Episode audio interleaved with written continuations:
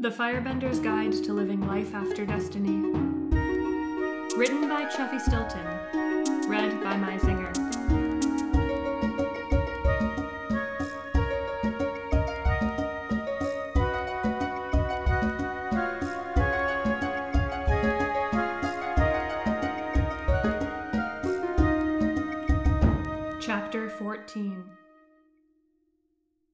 Stiffened at the touch of a mouth against his own.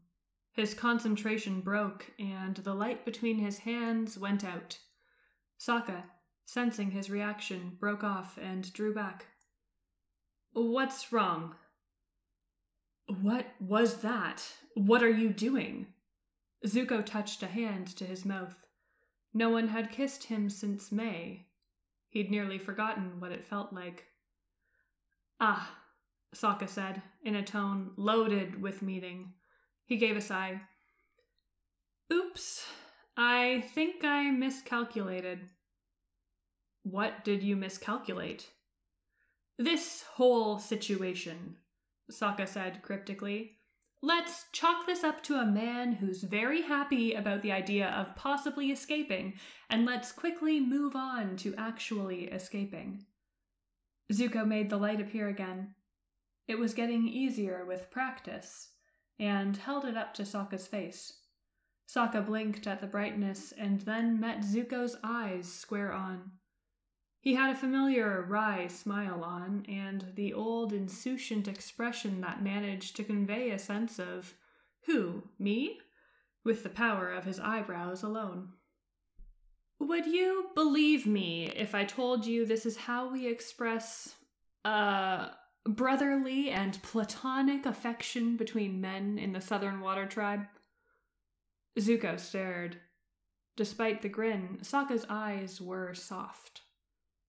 There it was. The same look that Sokka had in the tea house room. The same look he had a year ago when he stepped closer towards Zuko on their way back to his tent.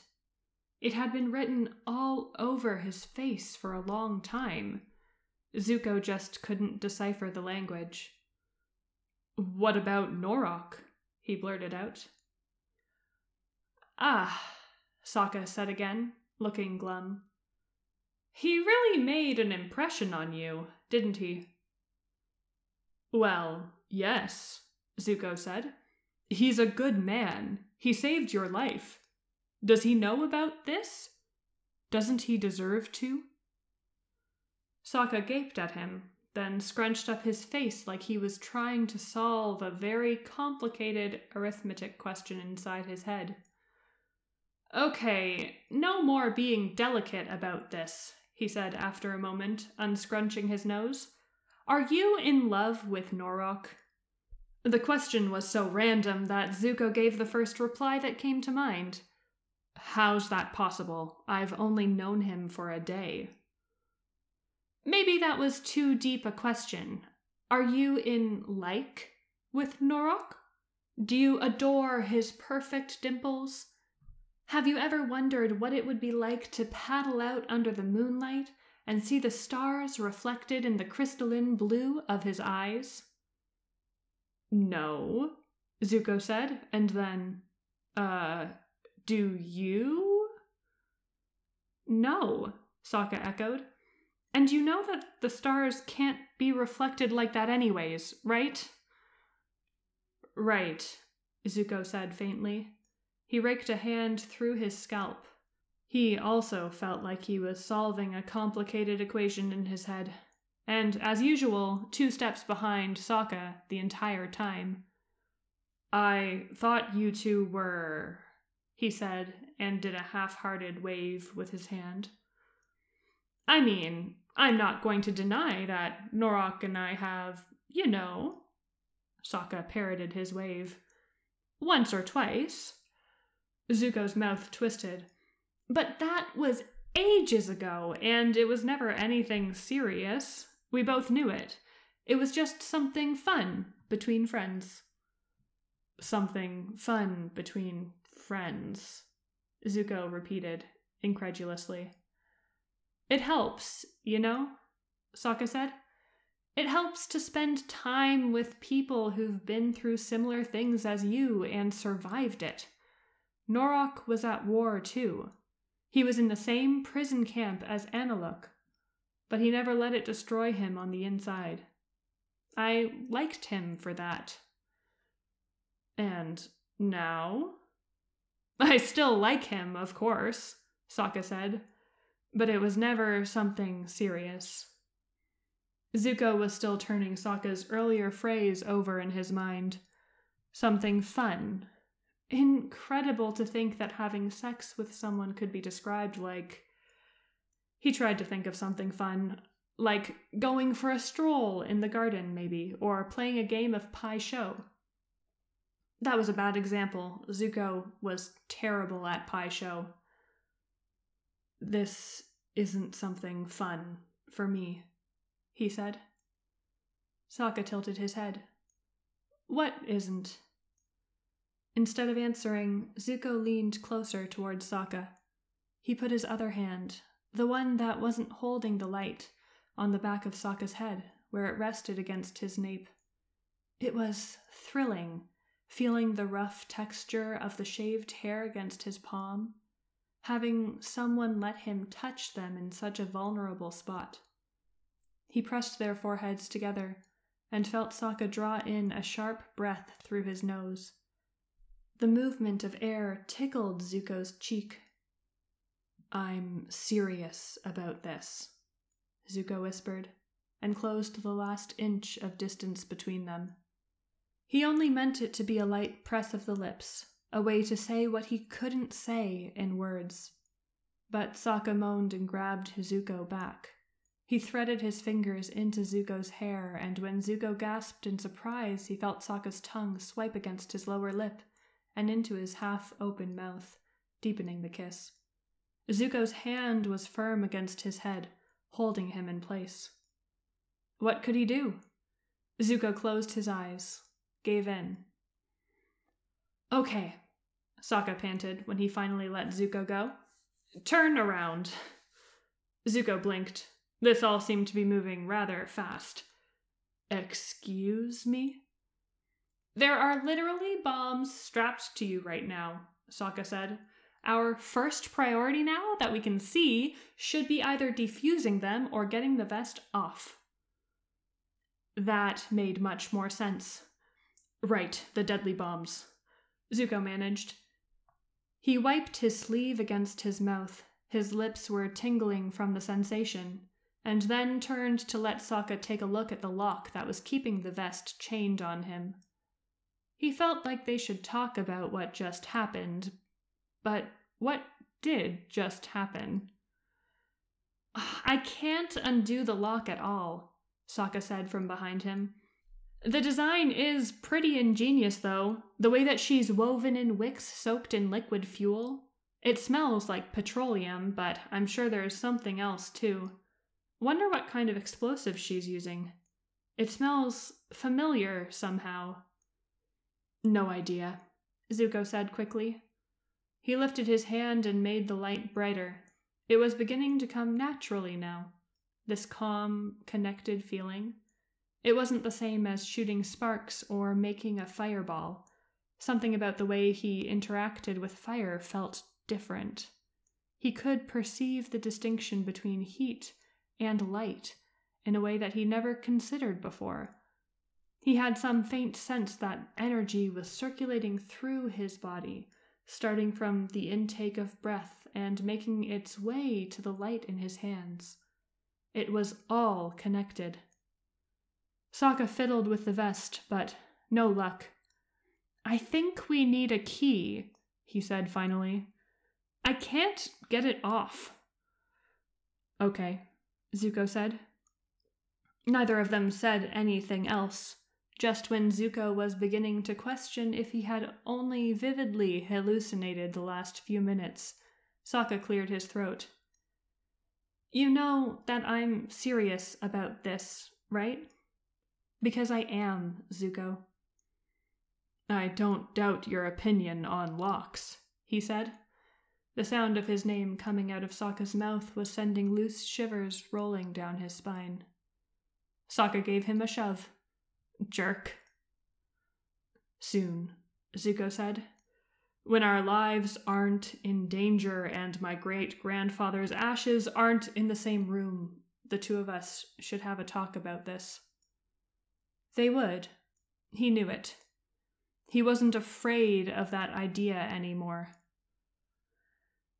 The only other person I made a parka for was Suki, Sokka said softly.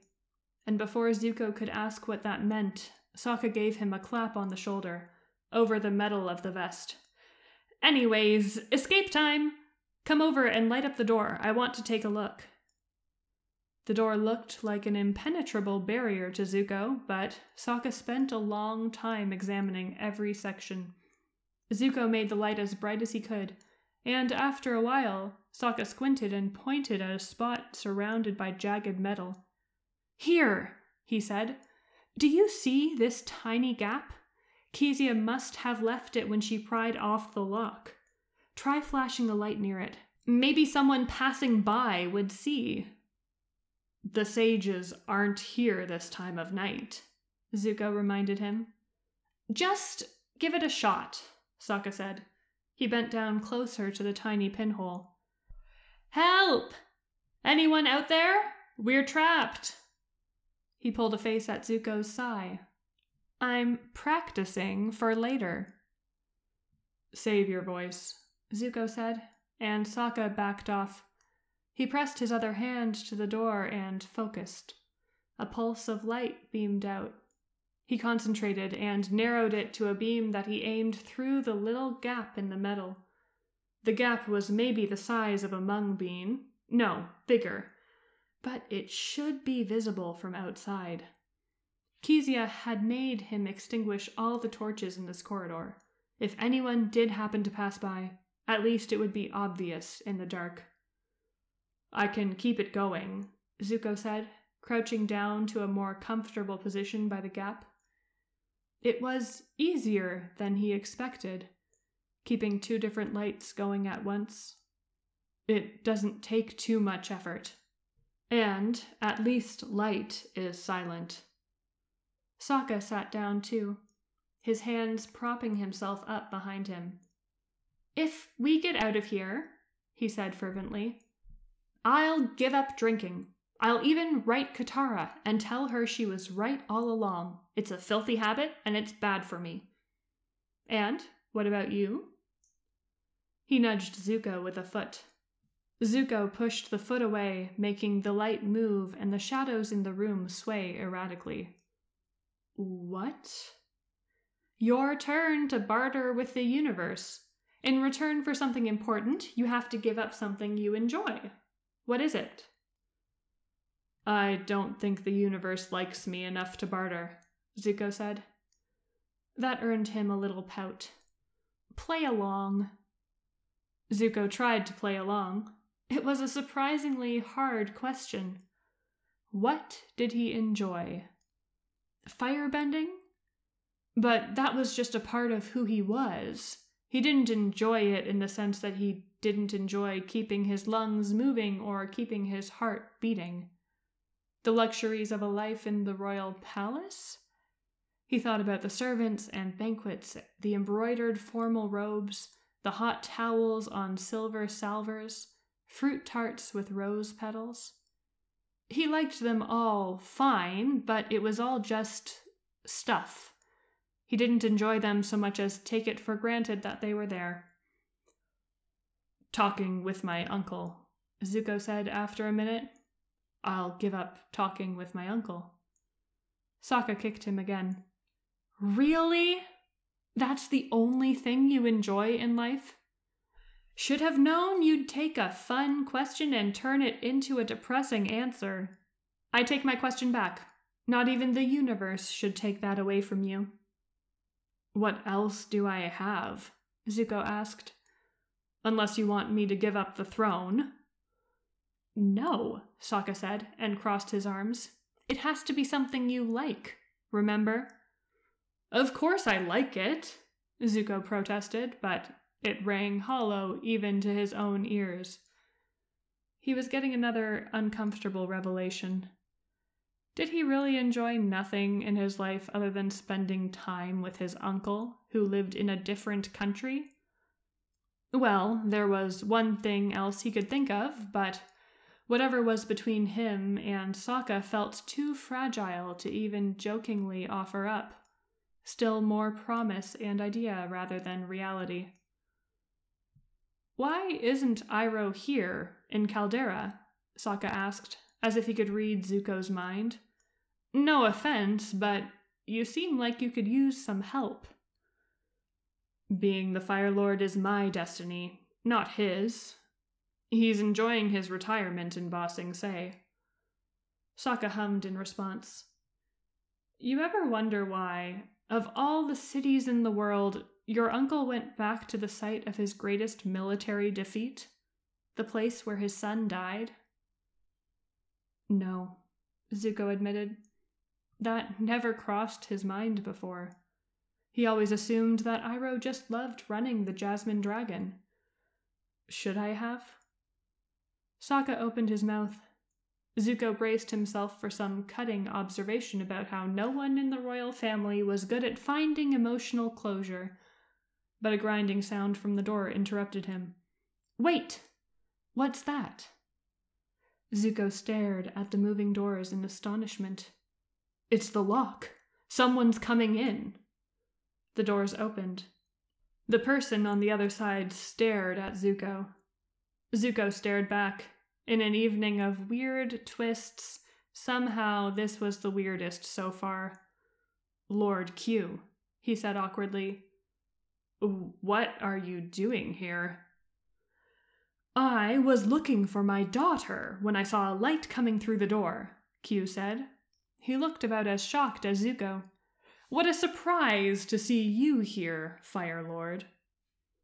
Neither of them bowed. An unexpected meeting in the catacombs in the middle of the night seemed to have pushed them into the uncharted territories beyond the rules of etiquette. Put out your lantern, Q. Sokka piped up from behind Zuko. There are bombs in here. You could set them off. Q's shocked expression gave way to a familiar glower. You! he bellowed. The Water Tribe savage! I should have known you're involved with my daughter's disappearance somehow. He's not, Zuko said warily. It's a long story, Q. Put out your lantern and I'll explain. Q did not put out his lantern, but brought it higher so it was shining in Zuko's face. He was still standing directly in front of the doorway, blocking the room's only exit. What are you doing cavorting around with a man who's supposed to be in a prison cell? Zuko waved a hand. Dousing a lantern flame was easier to do. He felt like another sense had opened up in his mind making the perception and control of an external flame much less unnatural than it had been before. He made his heatless light appear again, in time to catch Q's furious expression deepen. Funny you should ask, he told Q. We're looking for your daughter, too. She has a lot to answer for. As do you, Q hissed. He summoned a small flame on one finger to relight his lantern, but Sokka darted forward and slapped his hand down, extinguishing the flame. Listen, Zuko said as Q sputtered. Sokka is innocent. Kezia attacked him first, and he defended himself. Your daughter's a dangerous criminal who attacked Luan and then me as well. She put me in this thing. Zuko gestured at the vest. And if you light a fire near me now, it'll set off the bombs inside. All three of us could die. Q only relit his lantern, ignoring Sokka's loud cry of frustration. Where have you been all afternoon, Lord Zuko? The whole court is in an uproar over a dead Earth Kingdom minister. They're saying that you are the murderer. No, he's not, Sokka said. Weren't you listening? Your daughter killed her. Barbarian lies, Q said dismissively. Sokka made another noise of annoyance, and Zuko gritted his teeth. You said you were searching for her, Q. Did she leave some clue behind? A note saying that she'd be in the catacombs? My daughter left a note saying that she has decided to disappear forever after the shame of what that man has done to her. I ordered guards to search the whole palace and half the city, but they turned up nothing. I remembered how much she admires the late Fire Lord Sozin and his work, and then I came down here to search for her. Imagine my surprise when I found you two here instead. What did you do to her? You mean, what did she do to us? Sokka said. She's the one who locked us in here. Lies, Q sneered again. My daughter is a helpless young woman. He's telling the truth, said Zuko, fists clenching. Anger was rising up in him again. And even if he's lying, it doesn't matter. You're forgetting that I'm the Fire Lord, Q. At the end of the day, my word is law. Uh, Sokka said. Q's expression changed. Siding with a foreigner, Fire Lord. This must be the first time I've seen you show any backbone, and all along I thought you were as soft as your failure of an uncle. Oh, shut the fuck up, Zuko snapped. And then, because he couldn't resist, my uncle has more courage and integrity in his little toenail than you have in your entire body, you racist old bigot. Q looked startled for a moment, and then his face shifted to his old bone and gristle look of utter rage. Zuko was going to regret this, but for that brief, shining moment, he felt fantastic. Maybe this is what he should be offering the universe in exchange for getting out alive. The feeling of saying the one thing he'd always wanted to say to the most annoying man in the world. Why hadn't he done it before? Just tell people to shut up. I see you're obsessed with punishing my family for whatever reason, Q snarled. His twisted up face looked like someone who had just chewed and digested himself. Fine. If you won't let justice take its course, then I challenge you to an Agni Kai. My daughter's innocence for that water tribe barbarian's freedom. Uh, Sokka said again. I don't do Agni Kais, Zuko hissed. Sokka is innocent and Kezia is guilty. We can settle this in front of a court. His refusal only enraged Q further, and those yellow eyes narrowed into pits. Where's the fighting spirit of your ancestors, Fire Lord? Zuko shrugged. This was something he learned from Azula. Some fights are won by walking away. I said no to your Agni Kai, Q. Now get out of the way. We're leaving. You unmanned yourself, Q sneered, when you surrounded yourself with your foreign friends. He raised his arms, and both hands lit up with fire. The sudden wave of heat was startling in the small space of the tomb. Let's see if you're still a coward against this. Before Zuko could react, Sokka dove in front of him and put his arms out, shielding Zuko. What's wrong with you two? he said, his voice shrill. There's explosives in here. In response, Q took another step into the tomb, his hand still wreathed in fire. He ignored Sokka. Letting your friends fight for you? Stop making cowardly excuses.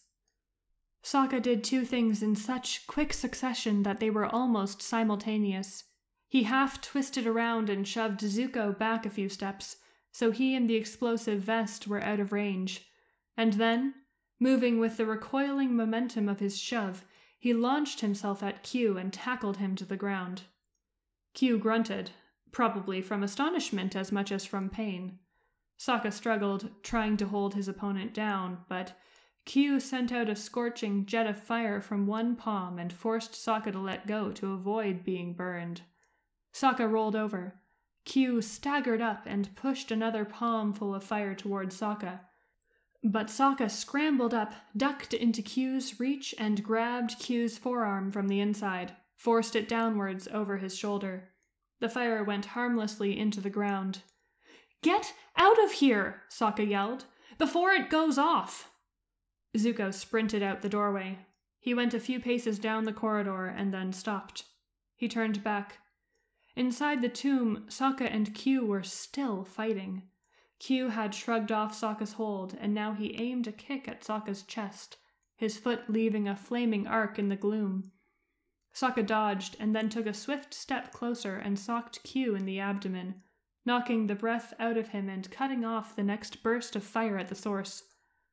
Between the two of them, Sokka was smarter and more vicious, but Q had the bending advantage, and as good as Sokka was, he was still injured and moving slower than normal.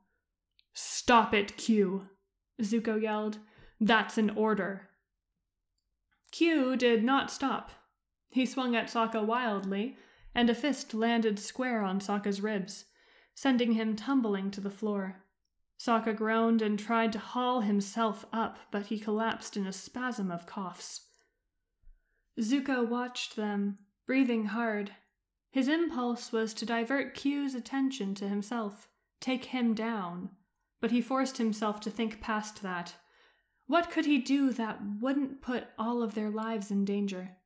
Q was getting closer to Sokka now, his fists lit up but the adrenaline pumping through Zuko's veins was slowing time down to a crawl. Sokka would think of something smart, but he wasn't Sokka. What could Zuko do? He lifted his hand, reached for that sense of calm acknowledgement again. He felt for the energy that moved through the world, that moved through fire as well as all things. He dropped his hand down and moved the fire away. It was almost like redirecting lightning. Zuko wouldn't be able to do it if Iroh hadn't taught him that technique, but unlike lightning, there was no direct contact between him and the fire. Similar to lightning, Zuko could sense the energy of the heat and the light passing through him. Instinctively, he let it run through his belly, avoiding his heart, and then opened one hand and released it. A part of the stone wall exploded with a boom. Another ceramic urn shattered. All three of them flinched at the sudden explosion. Kyu spun around, an almost comical look of shock on his face as he gave his empty hand a shake. What kind of freakish trick did you play on me? he demanded. And then, without warning, shot a fireball directly toward Zuko. No! Sokka screamed, but Zuko was ready. The fireball extinguished in midair. The same invisible energy passed through him, and he released it outwards. The altar table exploded, scattering incense and peaches everywhere. More blasts of fire came at Zuko. Clenching his jaw with concentration, he extinguished and redirected them elsewhere. He had never done this before, fighting like a waterbender, absorbing his opponent's attacks and channeling them somewhere else. Kyu was relentless, and soon the air grew thick with dust and flying pebbles, making it difficult to breathe. The effort of his exertion was creating a painful pressure behind his forehead, a pain that arced down the bridge of Zuko's nose. It was bad, but no worse than his usual migraines. He pushed it down. Q, only a few steps away now, launched a huge jet of fire at Zuko's chest. Zuko tried to dissipate it and send it to another section of the wall, but it was still new enough that he hadn't figured out how to aim it yet. He felt the force rocket out of his fist, and distracted by the pain and the coppery tang of blood beginning to trickle out of his nose, accidentally sent it upwards, towards the metal door frame above him. The frame exploded, and the shockwave knocked Zuko to the ground. When he scrambled up, Kyu was towering over him, his hands lit up with fire. I think I will give you a scar to match the other one, he snarled. Leave it as a reminder of your cowardice. Zuko looked up, blood streaming over his mouth. Q's lamp was still in the middle of the room where he dropped it. Q himself was a black silhouette against the light. Behind him, shadows moved. Why do you hate me so much? Zuko rasped. He pulled himself up to a half seated kneel, his hands resting on the ground in front of him. Tell me why. You have no right running this country, Q said. I saw the Agni Kai between you and your father years ago. If you had fought back, even attempted to defend your own honor, we would have all respected you, even in your banishment. But you didn't even raise a hand. He stepped closer, reached down. How could someone like you be the Fire Lord? A weak little boy pleading for mercy. I'm not pleading for mercy, Zuko said. The fire in Q's hand glowed brighter. No? Then what are you doing on your knees? Keeping you distracted, said Zuko. And that was when Sokka took a swing at Q's head from behind. The urn in his hands connected with a satisfying clang. The ceramic shards scattered into pieces on impact. The fire in Q's hand went out, smothered by the cloud of human ashes raining over him. Q himself swayed on his feet, his eyes rolling up into his head before he collapsed forwards, narrowly missing Zuko. He twitched once or twice on the ground and was still. For a breathless second, Zuko and Sokka only stared, and then. I think I got some ashes in my mouth, Sokka said. He spat on the ground and shook out his hands. Thanks a lot, Zuko's great grandfather. You taste terrible. These are Sozin's ashes? Zuko asked faintly. The blood coming out his nose made him sound a little stuffy. Sokka shrugged it was the closest one I could grab, he said. He came forward and offered his arm, helping Zuko up with a surprising gentleness. Oops. Good riddance, Zuko managed. Easy there, Sokka said. Don't move too quickly. He patted Zuko on the back of his neck and then fumbled around the floor, grabbing a bunch of fabric, handing it over. For your nose, Thanks. You okay? Sokka asked, concerned. I'm okay. Zuko was trembling a little, but that would pass. He was okay, but he didn't let go of Sokka's arm. Sokka had handed him the silk altar cloth he used before as a blanket. Zuko wiped his face with one corner, then used another section to staunch the blood flowing from his nose. He studied the luscious folds of silk in his hand. The expensive gold work gleamed even in the dim glow of the knocked over lamp. He wondered if he should keep it, maybe see if the bloodstains could be washed out of the cloth. Sozin really didn't spare any expenses, even for something few were ever supposed to see. Then he shrugged and dropped the blood smeared cloth to the ground. Sokka was right. It did smell like dead people. Meanwhile, Sokka was fiddling around with Q's unconscious head on the ground.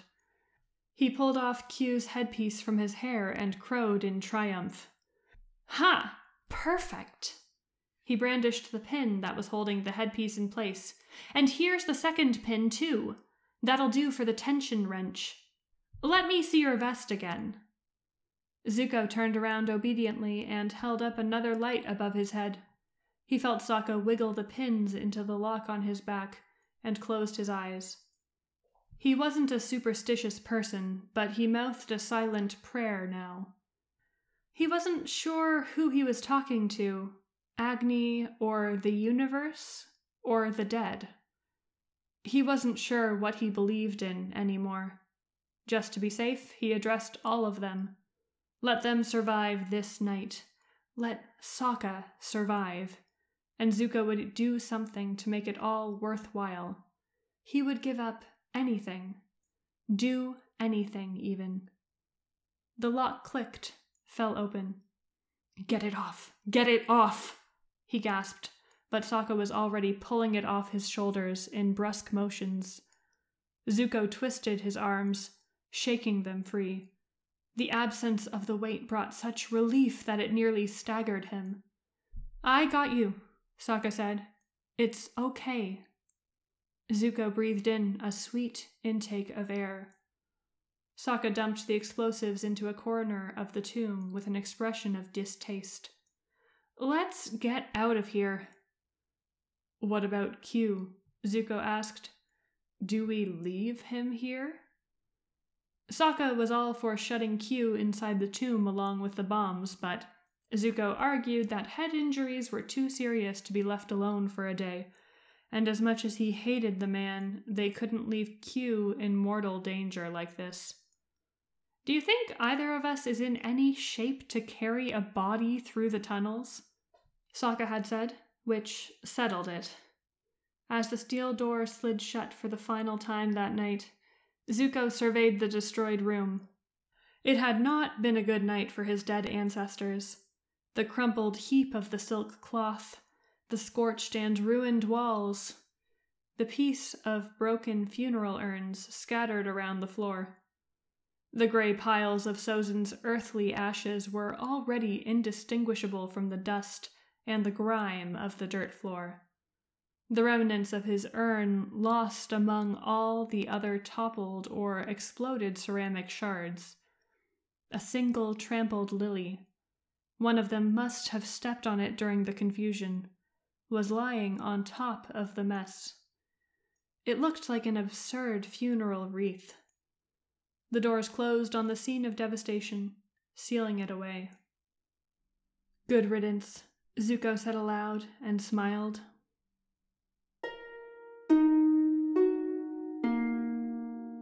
Zuko led them onwards, heading away from the tomb and towards the exit. They walked through another chamber where masses of dragon bones were stacked together in tight rows. I've never seen someone do that before, Sokka said, breaking the silence. I can't believe you're the new Sparky Sparky Boom Man now, and without a tattoo. Who?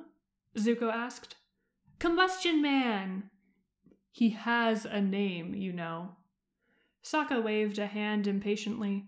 You're missing the point. I declare you Sparky Sparky Boom Lord.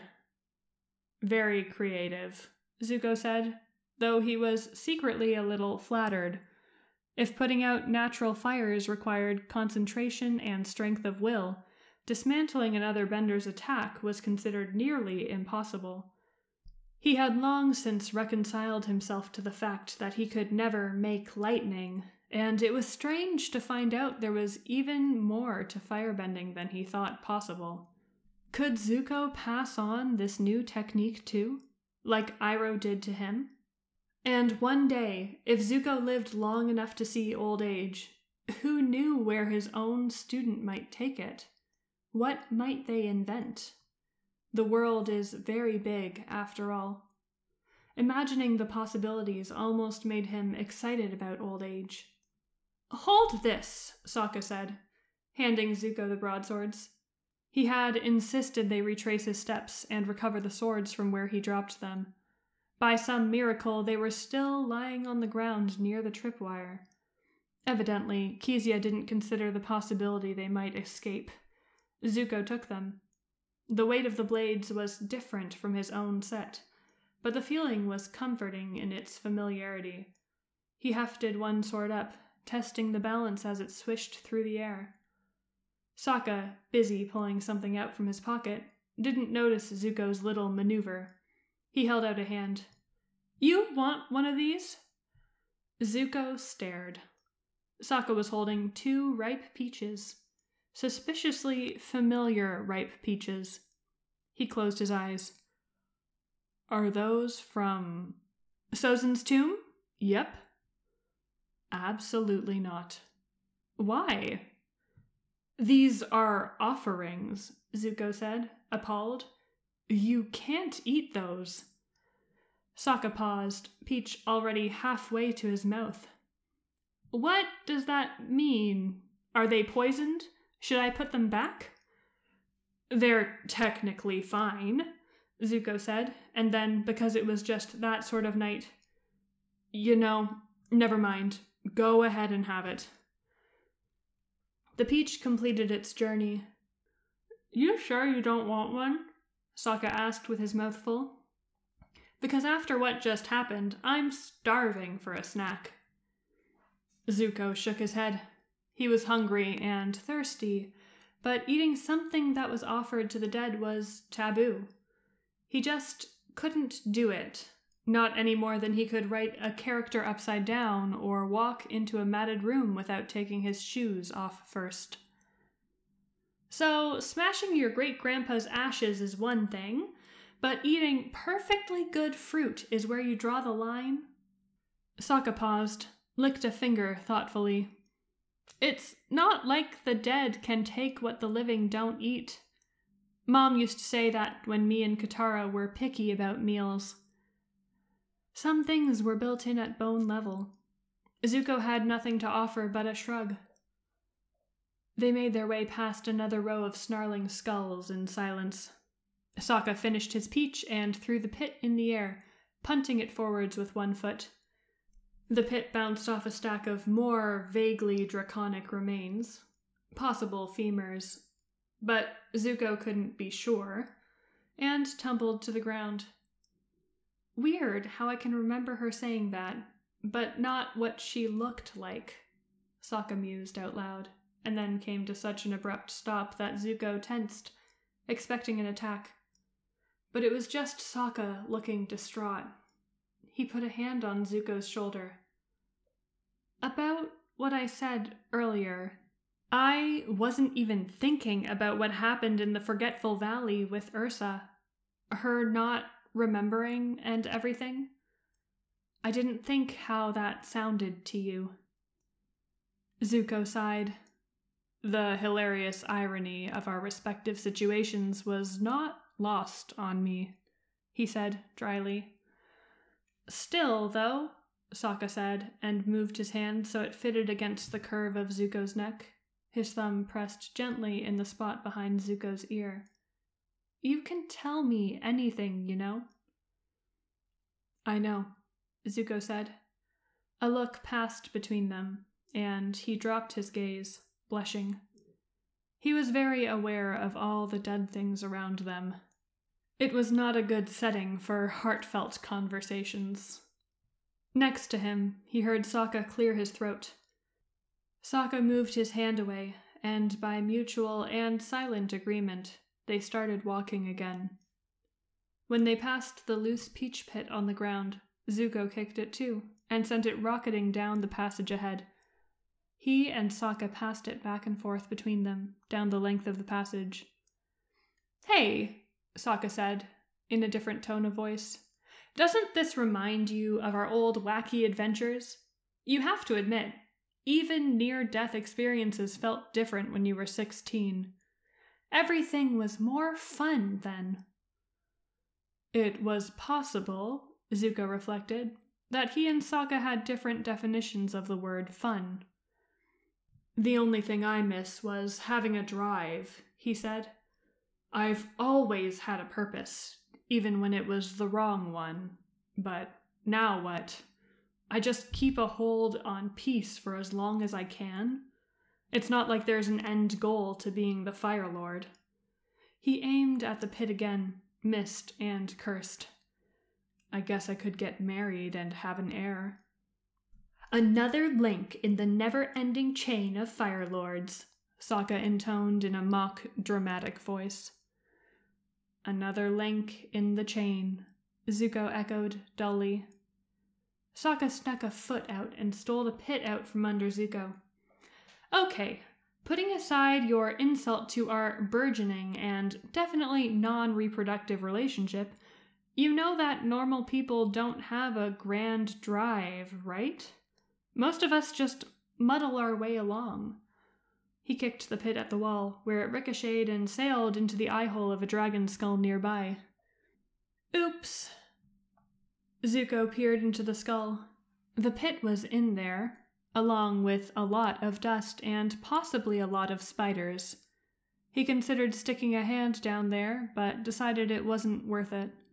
He also considered saying something about the non reproductive comment, but he let that go as well. What could he say? If you don't have a purpose, then how do you get out of bed in the morning? Next to him, Sokka peeked into the other eye hole. He clicked his tongue. If you must know, I get out of bed one leg at a time, cursing whoever it was who invented mornings, he said, and stuck his tongue out when Zuko rolled his eyes. The weird moment passed, and they continued on, both of them lapsing back into silence. Zuko squeezed his fist, feeling his nails dig into his palms. He took a deep breath through his nose. He knew that the universe had it in for him somehow. How was it that he was already having relationship issues when his relationship had barely begun? He breathed out and put it aside in his mind. There are bigger things to worry about right now.